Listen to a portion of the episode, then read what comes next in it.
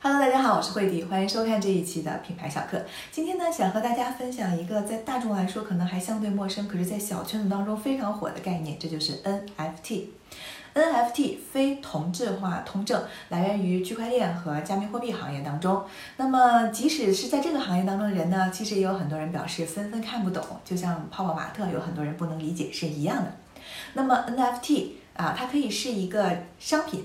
比如说像一幅实体的这种画作，同时呢，它可以可以是一个虚拟的作品，比如说像游戏当中的虚拟宝物。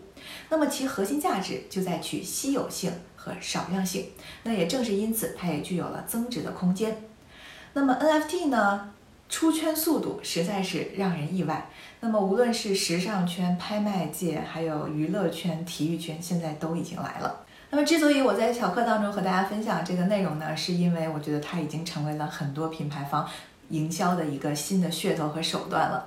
那我们来看看都有哪些品牌现在已经下场操作了呢？先来看拍卖界，拍卖行业当中的佳士得最近是以七千万美元拍卖了 Beeple 的一幅作品 NFT 的作品。那么这个价格是在世艺术家作品当中的第三高价呀。啊，那么呃，我们再来看时尚界，时尚界，GUCCI 是走在最前面的。它虽然还没有正式去发布 NFT，但是它已经搭建了虚拟人物的平台和场景和游戏化的这个空间。那么它的执行副总裁也表示，奢侈品品牌 NFT 化是不可避免的趋势。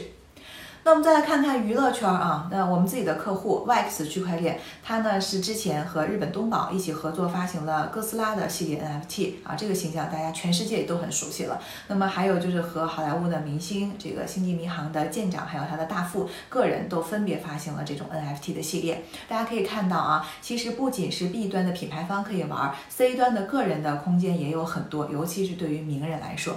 那么潮流艺术家村上隆之前呢，号称都已经要破产。了，结果发行了一系列的 NFT，只是一朵简单的这种像素太阳花，就彻底挽救了自己的团队。还有一个也相对极端的例子，就是 Twitter 的创始人，他在二零零六年有一条 Twitter 是他的第一条 Twitter 啊，做成了 NFT，拍卖价格是二百五十万美元。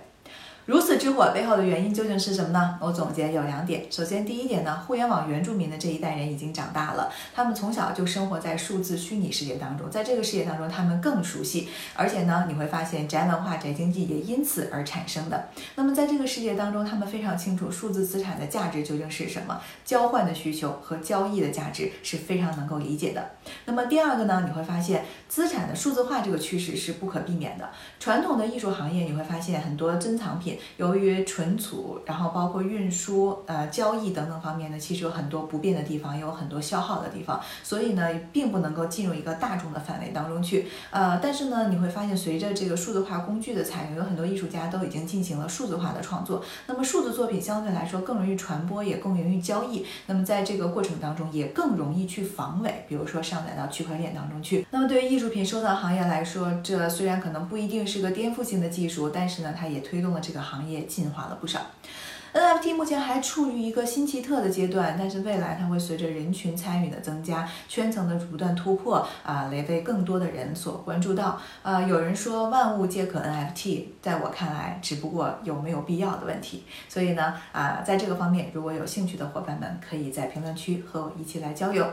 感谢你收看这一期的品牌小课，我们下期再见。